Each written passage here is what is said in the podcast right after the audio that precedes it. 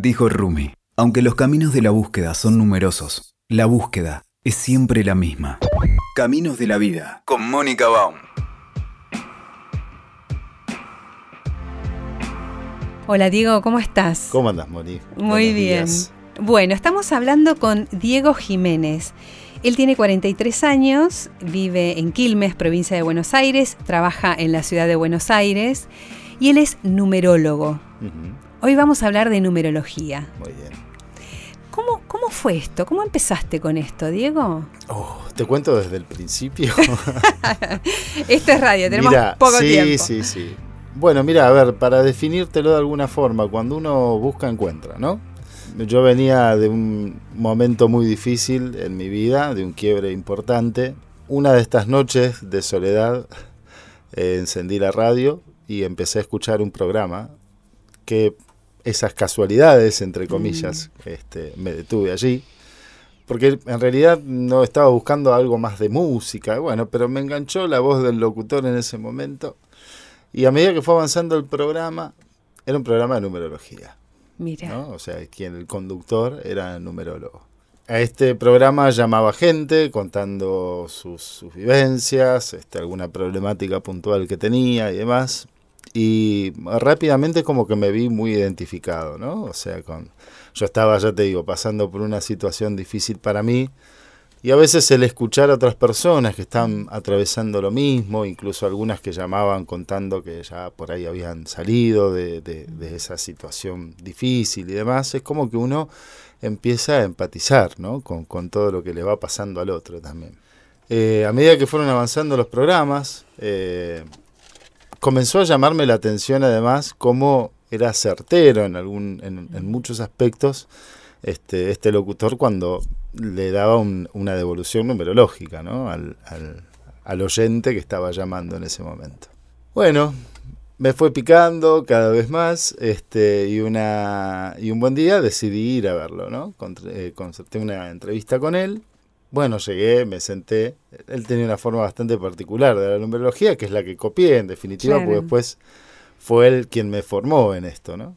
Y bueno, eh, fue increíble porque este, esta persona sin conocerme me dijo aspectos de mi vida que incluso hasta yo tenía bastante olvidados y trabajaban obviamente desde el inconsciente todo el tiempo, ¿no? claro.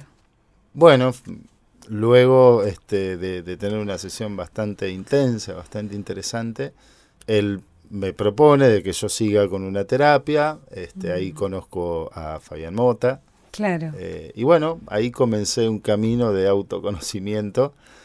Pero bueno, fue, fue increíble porque este, ¿qué me brindó esta sesión de numerología? Bueno, eh, hacerme consciente de muchos aspectos que quizás en otro momento me hubiese llevado este, mucho tiempo poder... Este, Que es la gran crítica que se le hace a la terapia tradicional, ¿no? A la tradicional digo, a la terapia que uno dice voy al psicólogo.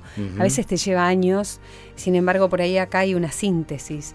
¿Qué-. ¿En qué momento vos hiciste el clic de dedicarte a esto desde el punto de vista laboral? O sea, pagarte las cuentas.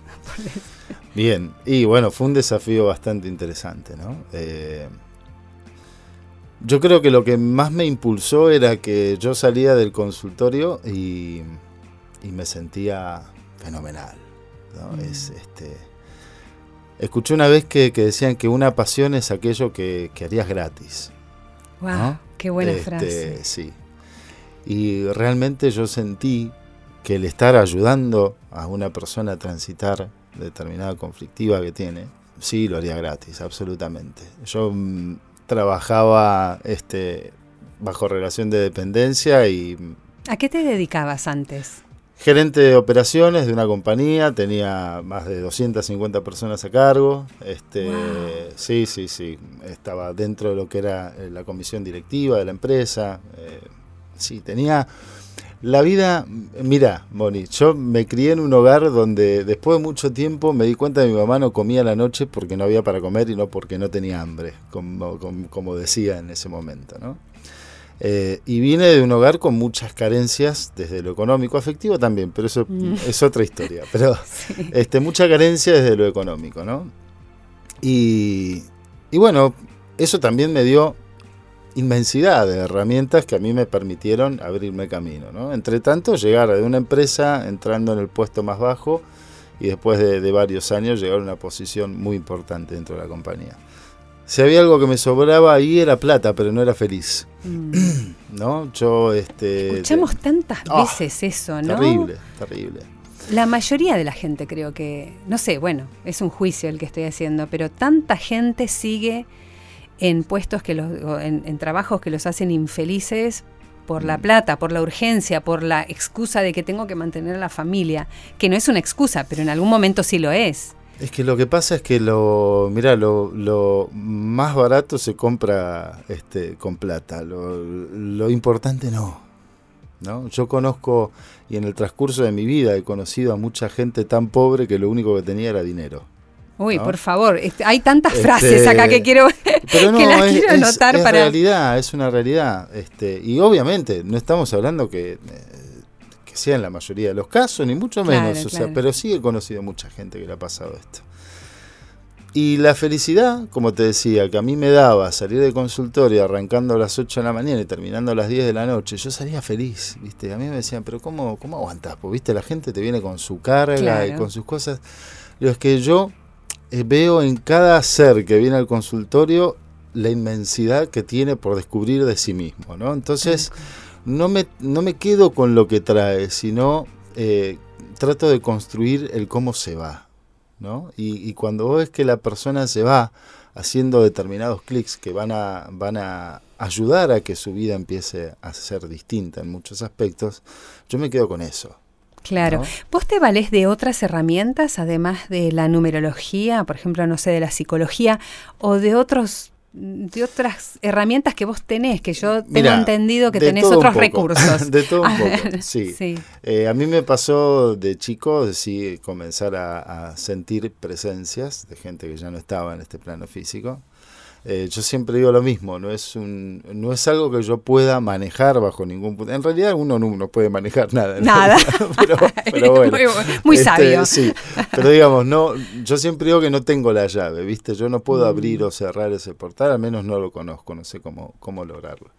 Sí sucede a veces en algunas entrevistas este, que sí se hace presente a alguien y es maravilloso porque en principio digo cosas que para mí no tienen ningún sentido, pero para la persona que, lo recibe es muy sanador, ¿viste? Claro. Este, eh, y, repara muchísimo. Ojalá eh, pudiera hacerlo todo el tiempo, porque obviamente tuve un proceso muy largo en mi vida que sentí que estaba loco, que, que, eh, que lo, lo, guardé y era para mí una gran preocupación además de los sustos que me pegaba, obviamente. Uy, cómo quiero preguntarte anécdotas, porque esa debe ser la parte divertida. Sí, sí, dejé por ahí despertarme porque me está tocando un, hombre y, cuando me despierto bajar y yo sabía que me estaba esperando porque algo tenía que comunicarme. Imagínate, yo me, me tapé con seis frazadas.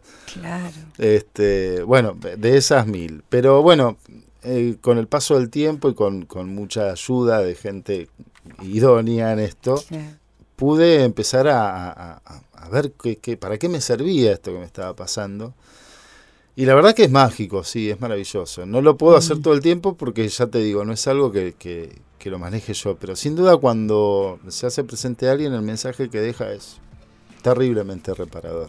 Claro, a mí lo que me, me, llama la atención es que, a ver, mi idea de la numerología es que es súper matemático, racional, es algo muy calculado y de repente tenés esta otra beta que es absolutamente inmanejable, en algún punto muy enganchado con lo emocional, entiendo. Mm, es como que trabajás con dos patas como muy opuestas, si se quiere. Sí, en realidad la numerología, al menos como, como yo la, llevo adelante, eh, tiene mucha relación con lo emocional. ¿sí? Ah. Así también me lo han instruido en, en determinado momento, ¿no? Es como que Sí, obviamente los números tienen aspectos positivos y negativos y muchas veces vienen y me dicen, yo pues, pues yo soy un 11 o yo soy un 5 o yo soy un 4. Y uno no es un número, uno es una, un, cúmulo de números que, que dependiendo de dónde se encuentren estos números influyen tanto en tu personalidad como, como en cosas que te suceden. Yo siempre digo que, y, y, lo he notado en mi vida y en mucha gente que se acerca al consultorio, ¿no? A veces los momentos difíciles son los que nos dan la llave para seguir abriendo puertas. Claro, es tan difícil aceptar eso, Diego. Es difícil. o sea, porque queremos, difícil. no queremos sufrir y no queremos que los que nosotros tenemos cerca sufran. Por ejemplo, los padres. No queremos que nuestros hijos sufran, sufrimos más que ellos cuando sufren. Sin embargo, ahí es donde se pule el diamante. ¿Cuándo vamos a entender es eso? Es que no hay forma que uno pueda evitar el sufrimiento del otro. Porque uno es no cierto. Está en el otro. Uno pretende cre creer que lo maneja. Absolutamente. Es cierto. Eh, hay un refrán que yo uso a menudo que dice, si querés que algo se te escape, atalo. ¿No? Eh, entonces uno tiene que dejar también. Y por supuesto, acompañar en la medida que uno puede, con un consejo, pero con un consejo siempre dejando en claro que es la mirada de uno. WeToker. Sumamos las partes.